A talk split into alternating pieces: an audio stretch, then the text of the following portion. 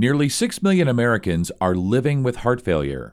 That's a staggering figure. Here to discuss heart failure symptoms, diagnosis, and treatment options is Dr. Cesar Guerrero Miranda. He's an advanced heart failure and transplant cardiologist on the medical staff at Baylor Scott and White Heart and Vascular Hospital and Baylor University Medical Center in Dallas. This is Heart Speak with Baylor Scott and White Heart and Vascular Hospital in Dallas and Fort Worth. I'm Scott Webb. Doctor, thanks for joining me today. Who's living with heart failure?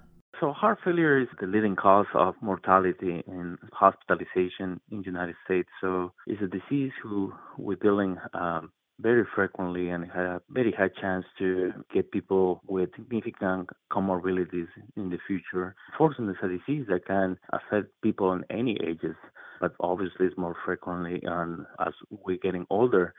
Uh, but heart failure is, is considered as deadly and with uh, significant comorbidities as as the most uh, dangerous cancers. Yeah, I know that it affects you know nearly six million Americans. What causes heart failure? It's a family of many different etiologies. The most common diagnosis for heart failure is what we call idiopathic. We don't have a specific etiology. There are people who can have very dilated and poorly contractile heart that doesn't have a specific cause about it. Uh, that, that's what we call idiopathic. And there are another big group of patients with heart failure that is being secondary to lack of flow or circulation to the heart that as when we have coronary disease, that at the end decrease blood circulation into the heart and produce the heart start getting weaker.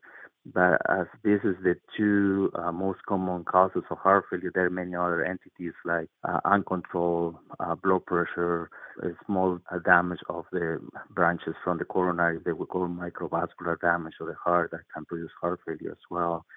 There's uh, other entities that there are diseases who get uh, deposit in the in the muscle of the heart and the myocardium that in the future can make the heart very stiff and doesn't allow the heart to contract that well. So that's another type of heart failure. So there's many entities that we deal with it. Yeah, it sounds like you're dealing with a number of factors there. So, assuming there are symptoms, what are the symptoms and how is it diagnosed? Congestive heart failure is a syndrome.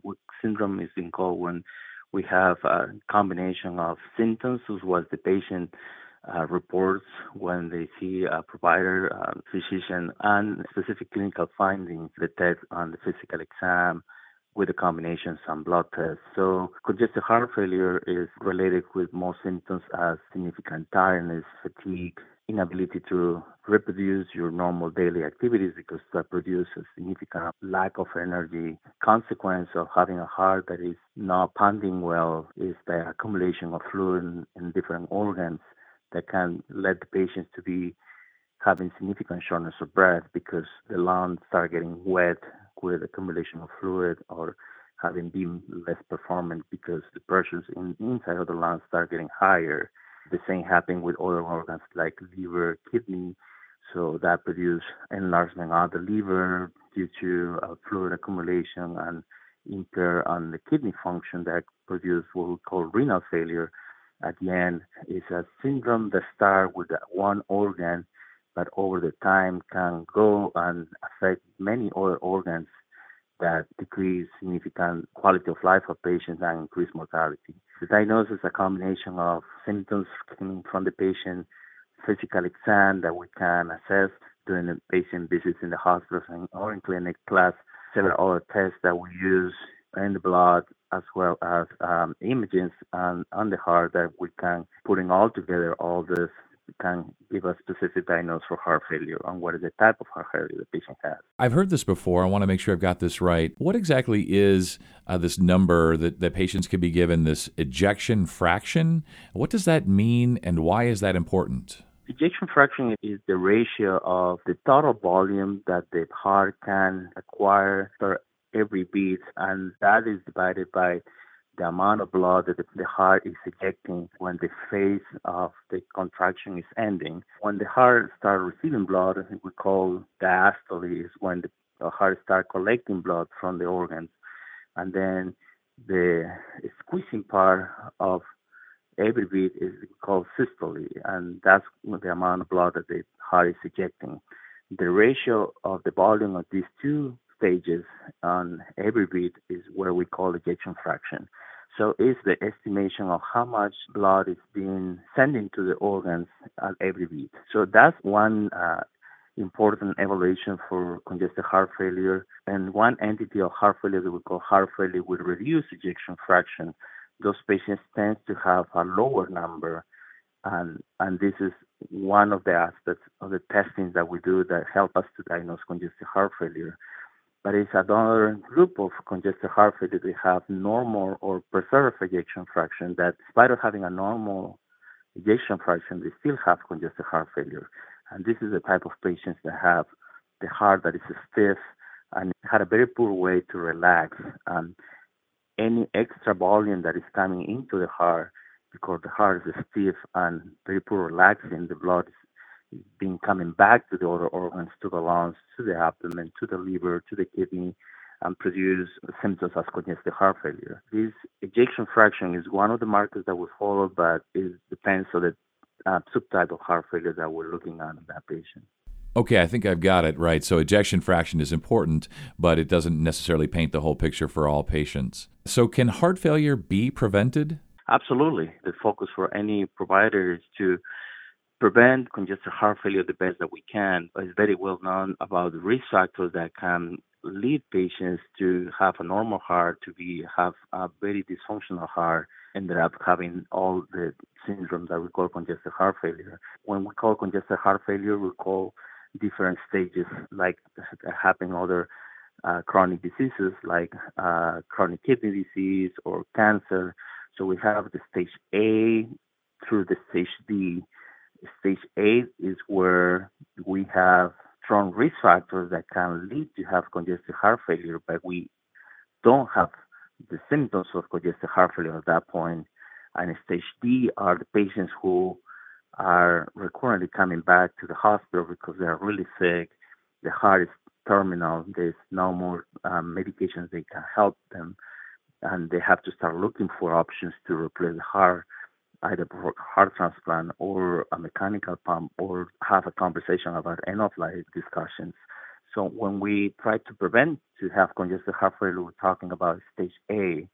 Um, there are many risk factors that we have to take in considerations like high blood pressure, diabetes that is not well controlled, obesity, many other entities that is in a group we call um, metabolic syndrome that is related to poor control blood pressure, poor control diabetes, uncontrolled weight, lack of exercise that can make the heart the performance to be weaker and in the future have high risk to have congestive heart failure.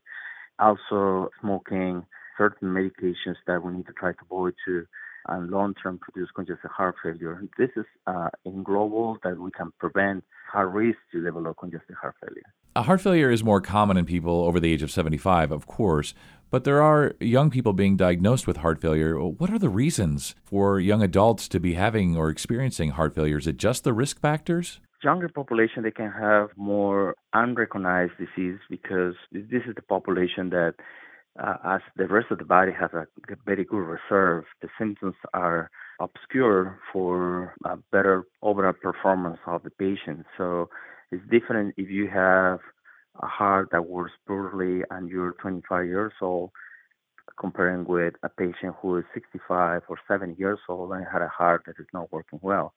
So the symptoms are different.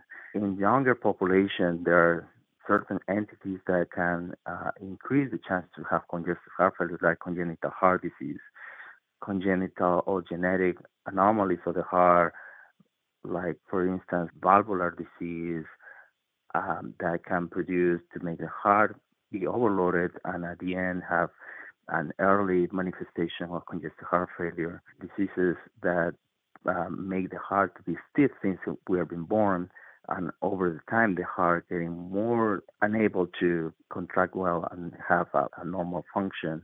As other deposit diseases, diseases that get deposits in the heart that can affect the heart quicker, like cardiac amyloidosis, um, protein who's had a, a normal function in the body, but in some patients, these proteins start getting unfolded and have um, different configurations, start getting deposited in the heart, and that uh, produce the heart to be stiff. So there are um, certain entities that can attack the heart early and produce early manifestation of congestive heart failure. Living with heart failure, uh, not the easiest thing to do, but I'm sure there are some really great, you know, revolutionary treatment options. So uh, let's go through some of those. I think we have an increasing amount of different approaches uh, for management congestive heart failure. Uh, one definitely is uh, evolution in our different subtypes of medications that we can use to treat a specific congestive heart failure. I think that is being uh, growing over the time, and we have different tools instead of um, medicines that we can use to to uh, to try to stop the progression of congestive heart failure. That's number one.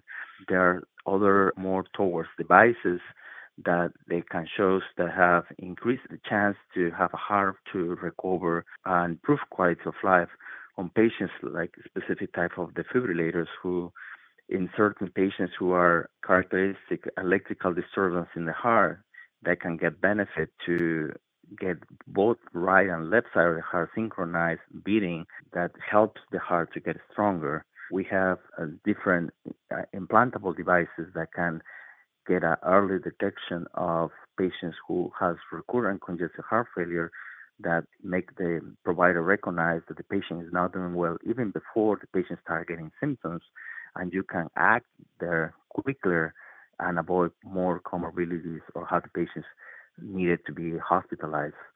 And in latest stage of uh, congestive heart failure, we have what we call advanced heart failure therapies, where we start evaluating what are the options to have that heart to be replaced or assist to improve uh, survival and improve quality of life. So I think in the whole spectrum of congestive heart failure, from prevention to any stage, uh, there are many options that patients can go through. Depends on the stage how the patient are. Um, we can definitely provide better uh, survival and quality of life. Yeah, it definitely sounds like it. And I wanted to talk to you about that. What qualifies or classifies heart failure as advanced? Uh, when we talk advanced heart failure, are, are the sickest of the sex of patients with congestive heart failure. So, are patients who have demonstrated over the time that the disease is being progressed to a level that the quality of life is poor, where the patients who were treated for congestive heart failure with different medications, but now the same doses of medications make those patients sick because they are unable to tolerate uh, equally those that they were using before. There are patients who start getting more tiredness, more fatigue, more fluid accumulation, that requires escalation of medications that we call water pills to let the fluid come out from the body. Um, there are patients who obviously been getting more, uh, having more symptoms for congestive heart failure, required to be back in the hospital many times, or uh, have malignant arrhythmias that can. The vast majority of patients have defibrillators that are getting shock because that the heart is producing these uh, lethal arrhythmias that can, um, there's a manifestation how sick the heart is.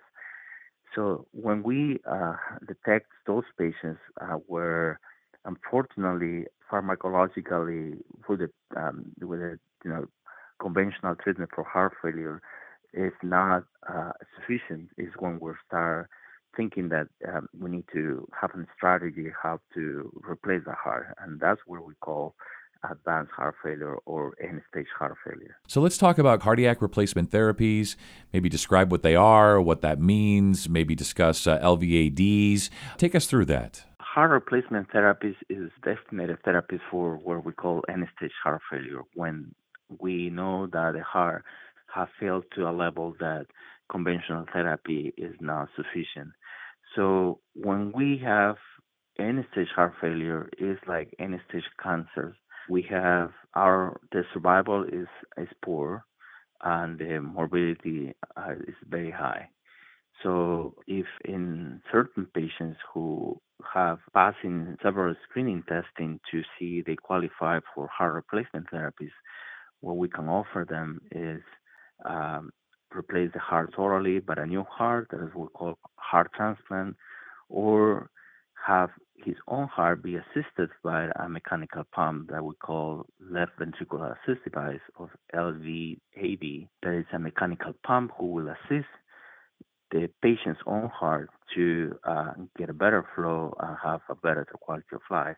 There are certain patients who has uh, significant other comorbidities that may not, uh, they will, doing these two therapies will be not beneficial as they may have lower chance of survival or have more comorbidities if we pursue to do a heart replacement therapies. So in those patients, we also have continuous uh, IV medications that we call inotropes that we use as palliatives to getting the patients to feel better, but definitely will not improve survival or improve mortality.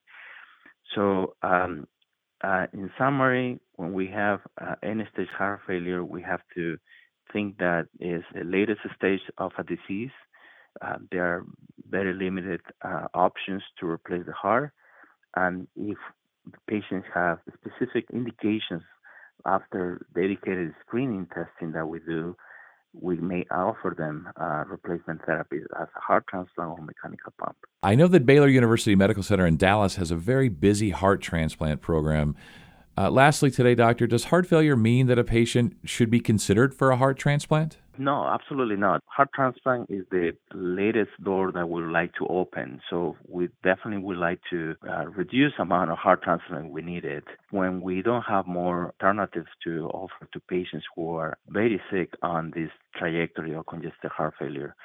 So when we decided that a patient needs a heart transplant is because we have exceed any other potential therapies that may can help him to have a better quality of life or increase survival. Congestive heart failure has many stages from the stage of having just risk factors to the end stage heart failure. Every different stages of congestive heart failure have a different um, treatment strategy that we need to try to implement on patients and avoid patients to progress to the advanced stages. But unfortunately, sometimes the disease continues to progress despite the treatment started on those patients, and that's when we need to start activating um, options for advanced heart failure, including heart transplant. Yeah, it sounds like it's a, a, last resort, but a fairly common, if you will, procedure nowadays. And great to know that patients have the options and have someone like you uh, ready, willing, and able to help them address their risk factors, help them along the way, and deal with it uh, if their heart failure gets to the advanced stage. Thank you so much for your time today, Doctor. Really appreciate it. That's Dr. Guerrero Miranda, advanced heart failure cardiologist on the medical staff at Baylor Scott and White Heart and Vascular Hospital, Dallas. And thanks for checking out this episode of HeartSpeak. To find a specialist on the medical staff, please call 1 844 279 3627 or visit BaylorHeartHospital.com. And if you found this podcast helpful, please share it on your social channels and be sure to check out the entire podcast library for topics of interest to you. Thanks, and we'll talk again soon. Baylor Scott and White Heart and Vascular Hospital in Dallas and Fort Worth, joint ownership with physicians.